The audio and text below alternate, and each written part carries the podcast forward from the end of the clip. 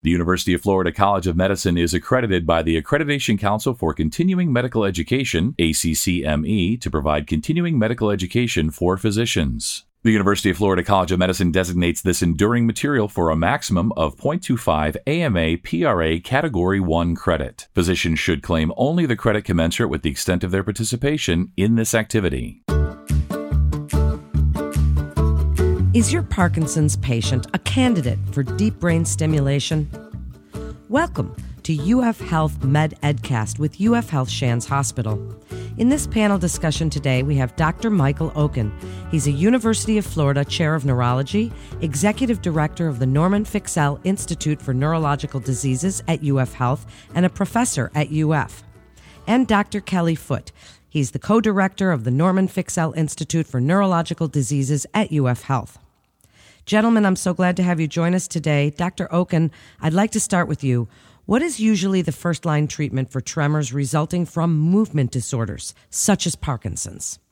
Well, when we see patients who come to us and they have issues with shaking or with difficulty picking up objects or doing the types of things that they, they need to do to button buttons and handwrite and all the things you need to do, you know, to just get through your everyday life.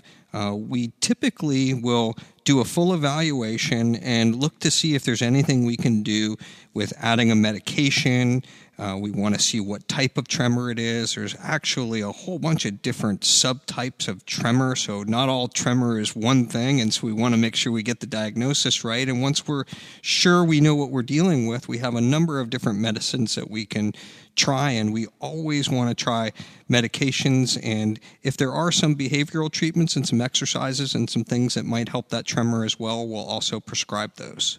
Dr. Foote, based on what Dr. Okun just said, if your patient has not seen positive effects from medication, for other providers, other neurologists that are dealing with patients with Parkinson's, give us some of the clinical indications for use of deep brain stimulation. Uh, well, uh, you, you sort of uh, alluded to uh, the issue there. Uh, when the medications are not solving the problem, uh, for, for appropriately selected patients, uh, surgical intervention can actually be uh, very helpful. Um, and in the case of, of tremor, uh, as, as you brought up before, you know, if it's a it's essential tremor, uh, which is very common and and not to be confused with Parkinson's disease, which is a more complex problem that frequently involves tremor. Um, either of those two problems uh, can be addressed very effectively with deep brain stimulation. Dr. Okun, tell us a little bit about it. What are some of the advantages and what are some of the risks?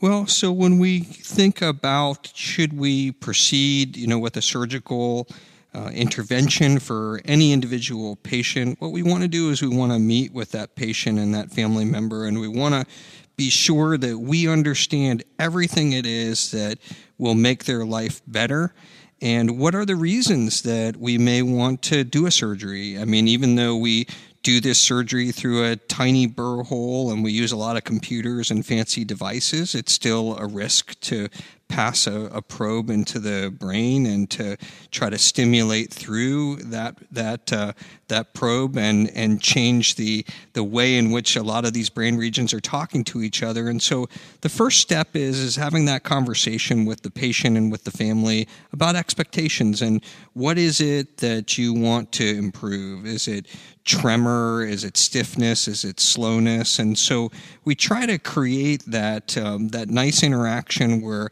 we can both be speaking the same language, and then once we've done the first evaluation, and usually patients see a neurologist if they're being operated for a neurological disorder, or a psychiatrist if it's a, a psychiatric disorder or neuropsychiatric disorder, then we proceed with what is called a multidisciplinary workup. And so that's where a neurologist and a neurosurgeon and a psychiatrist and all the rehab specialists like physical therapists, occupational therapists, and speech and swallow therapists, as well as social workers and nutritionists meet with the patient. And then we do something that might sound a little unconventional, and that's that we talk behind the patient's back. And the best type of healthcare that you can hope for in the modern system is when a group of doctors and professionals and healthcare professionals get together and they're actually talking about you.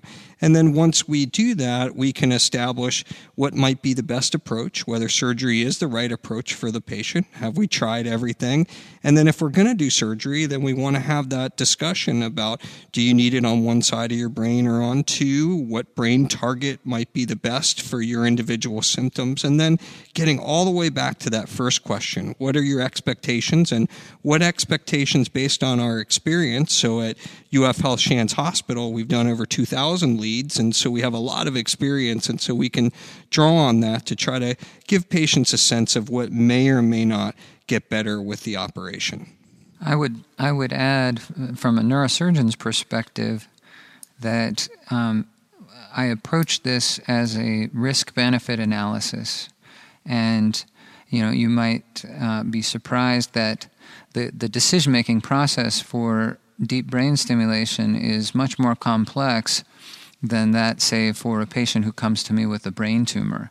Um, even though the brain tumor in, is typically a much worse problem to deal with, and uh, the operation that you propose carries a substantially higher risk than deep brain stimulation, the decision making, making is relatively straightforward because that is an urgent or emergent uh, operation, and and deep brain stimulation is sort of special in that it is an elective brain surgery.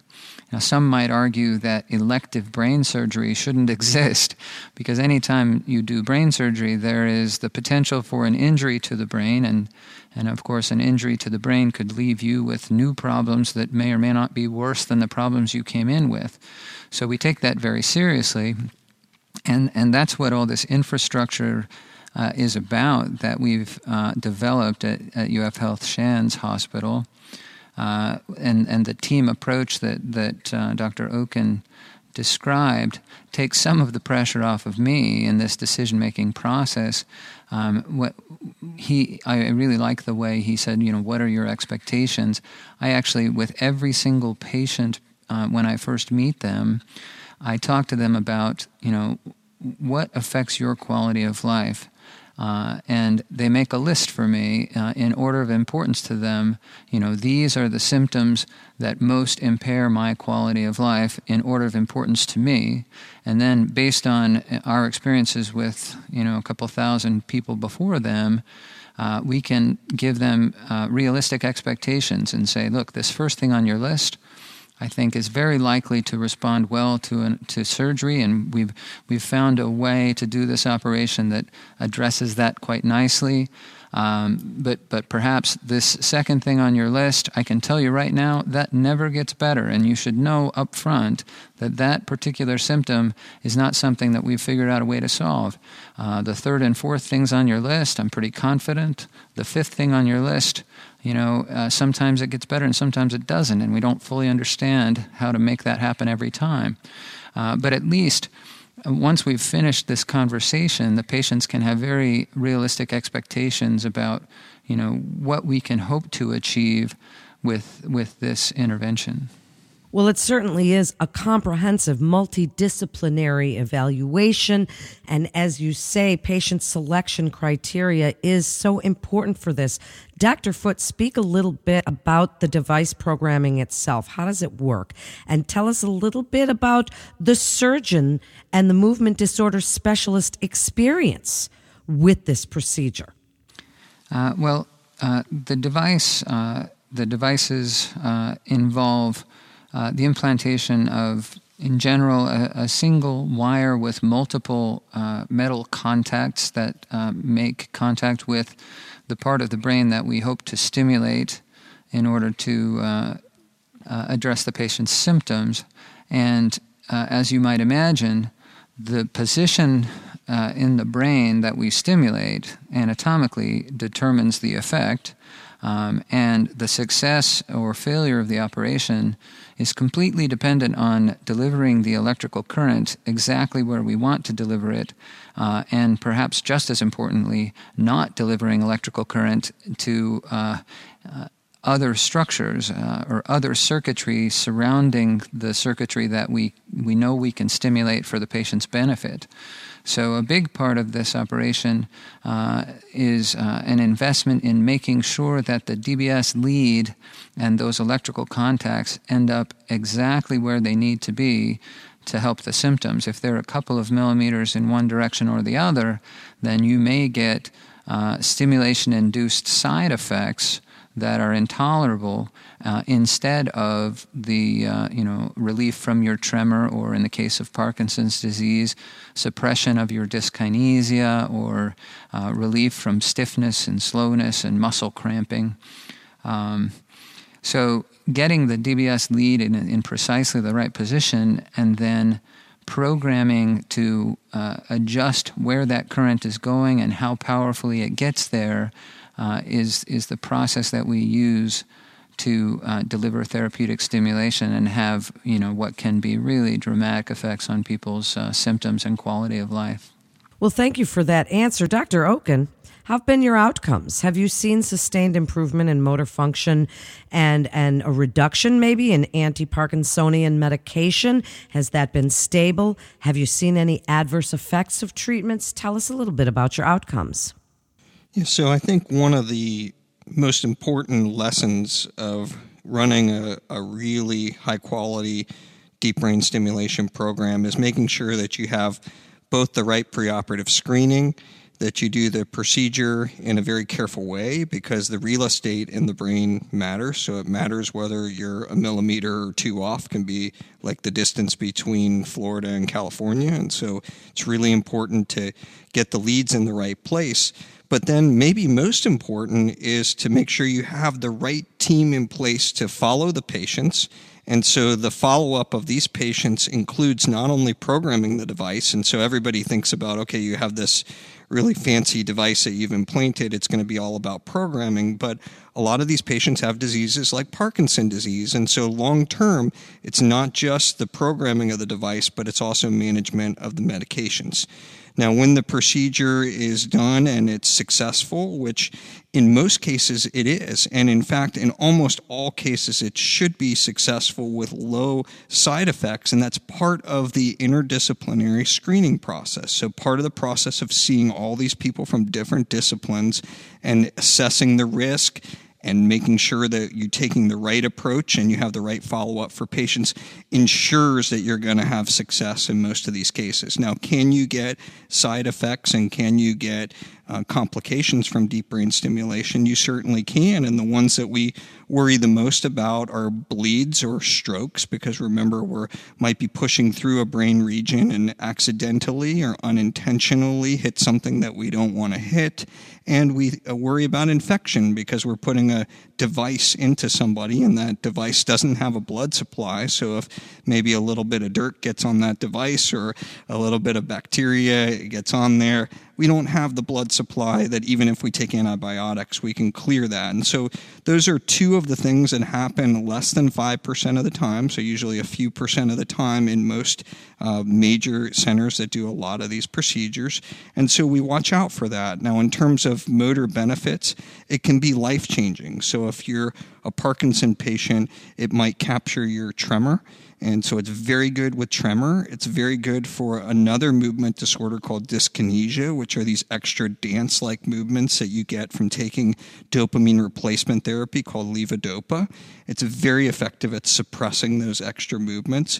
It also improves the uh, quality of life by doing things like reducing the amount of stiffness that you have and improving your speed of movement or your slowness of, of, movement that happens with Parkinson. And so you get to be faster, and so you can do your, your activities of daily living in a faster way that you, you couldn't do before because the movement was, was so slow and so labored. And then many of our Parkinson patients, the meds are wearing off after a few hours and coming back on. And so we call these fluctuations where the meds are wearing off, and then as they wear off, you get tremor, stiffness and slowness. And so you can imagine going through cycles of being on your meds and off your meds And one of the great things about deep brain stimulation is it really does smooth out those on off fluctuations. And so, in summary, we think about improvements in tremor, we think about improvements in that other movement disorder caused by the medicines called dyskinesia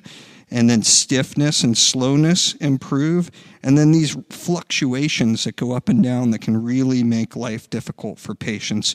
And then finally, the other thing is, is, is that some patients, but not all, will also have a reduction in the medications that they take. I would add that you know one one sort of nice way to think about it is that deep brain stimulation does not cure Parkinson's disease. Uh, it doesn't even necessarily make someone dramatically better than they are when they're at their best on their medications. Uh, but what it does quite nicely is get people at or near their best level of functioning and keep them there much more of the time. Uh, so, alleviating those motor fluctuations is one of the main indications for deep brain stimulation. And in, in most cases, uh, as Parkinson's disease progresses, it becomes increasingly difficult, even for very good uh, movement disorder specialists, to adjust the medications well enough to avoid those motor fluctuations because it gets more it gets more and more difficult as the disease progresses. Uh, and so, at some point, deep brain stimulation uh, can have a beneficial effect in that regard. Dr. Foote, before we conclude this episode, tell us about some promising new therapies in regards to tremors and deep brain stimulation for other providers. Let them know what's exciting in your field of neurosurgery and why you think it's important that they refer to the specialists at UF Health Shands Hospital. Well, uh, there are a couple of uh, different directions I could go with your question. Um, uh, the question about why I think it's important to send patients to a place like UF Health Shands Hospital uh, has to do with uh, the specialization that is, is very effective. Um, you know, we, we talked about that interdisciplinary team approach, and I, I think uh, until you see it in action, it's hard to appreciate how important that can be uh, in making sure we get the optimal outcome. Uh, you know, we have eight different specialists with very with with various uh, areas of expertise who are all let's say we're dealing with a Parkinson patient. E- each of these specialists is a Parkinson's expert, but they might be a physical therapist or an occupational therapist or a psychiatrist uh, or a neuropsychologist. But all of these folks are focused on Parkinson's disease and know all the nuances of Parkinson's disease within their area of expertise. So they're Parkinson's specialists, but just as importantly, they're also deep brain stimulation specialists. And each one of them has evaluated hundreds of patients before and after deep brain stimulation, and they have this wealth of understanding that they can share with me as we're making decisions. And, you know, for, let me give you an example just to illustrate what I'm talking about. Uh, you know, perhaps the, the Parkinson specialist who is a speech pathologist who, who focuses on speech and swallowing um, does her evaluation at, of a patient prior to surgery and says, you know what, this patient uh, is is aspirating. They have a, a, dysfunctional swallow, and they don't even realize that some of their food is getting into their lungs, and they're at high risk for getting pneumonia. And you know, one of the possible uh, temporary side effects of deep brain stimulation, uh, just from a little swelling in the brain around the DBS, the implanted DBS lead, is that it can uh, it can impair your swallowing function temporarily, and so if we know that in advance, um, then the, the speech pathologist might, in our meeting when we're talking about this patient's case, say, hey, you know what, this patient has this issue. And in my experience with other patients like this, when we've done it, when we've done the deep brain stimulation operation this way, you know, when you stimulate in this target, it turns out better than when you stimulate in this target, and it's a lower risk of having postoperative problems. And by the way, um, I think as a precaution, immediately after the operation, I want you to call me and I will come evaluate this patient's swallowing function before you start giving the patient uh, something to eat and drink, just to make sure that we don't cause a pneumonia during the hospitalization. So that's one example, but I could give you 50 different examples of how this interdisciplinary approach can alter uh, it's not just making the decision should this patient have a DBS operation, but how should we do the operation for this specific patient in order to maximize the predicted benefit and to minimize all of the risks in all different domains.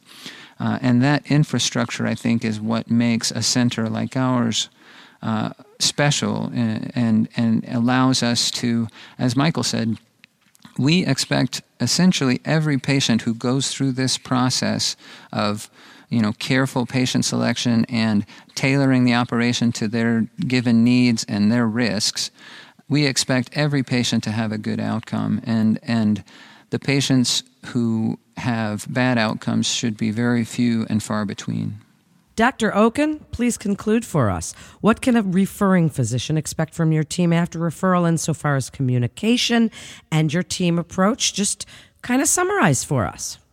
Yeah, so uh, after a referral to UF Health Shands Hospital, uh, we consider ourselves to be partners with everyone. We see patients from every continent except for Antarctica. We haven't had a patient from there, but we've had patients from all over. And so our job is really to help to restore people's lives and to make things easier for the referring docs. And so, if um, if they need some help in evaluating a patient for deep brain stimulation and going through the process, we're happy to provide that help. If the patient needs uh, surgery and would like to be managed back in his or her community, whether that's locally, regionally, across the pond, you know, meaning in Europe or or uh, Australia or somewhere else. We we work with physicians all over the world, and so our job is to really try to impact lives and and try to help people with symptoms that that can be modulated by this really cool and unique uh, therapy, and the number of indications for the therapy keep growing. And we do a lot of research too, and so we're involved in a lot of uh, National Institutes of Health and other studies for you know other indications. So not just Parkinson and tremor, but we operate on dystonia and obsessive compulsive disorder and Tourette syndrome. And so um, you know the expectation from our end is how can we help? We're we're here to help. The answer is always yes. Not everybody is a surgical candidate, but certainly if you um, can benefit from a surgery. We want to see what we can do to help you. And we also want to return you back to your communities and make it easy for management to happen there locally as well. And so, uh, so we've really enjoyed the partnership we've had with uh, various physicians and health practitioners all over the world. Thank you, gentlemen, for joining us. What a fascinating topic. Thank you so much for sharing your incredible expertise today. And that concludes today's episode of UF Health Med Edcast with UF Health Shands Hospital. To learn more about this and other healthcare topics at UF Health Shands Hospital, please visit ufhealth.org slash medmatters to get connected with one of our providers. Please remember to subscribe, rate, and review this podcast and all the other UF Health Shands Hospital podcasts. For more health tips and updates on the latest medical advancements and breakthroughs, please follow us on your social channels. I'm Melanie Cole.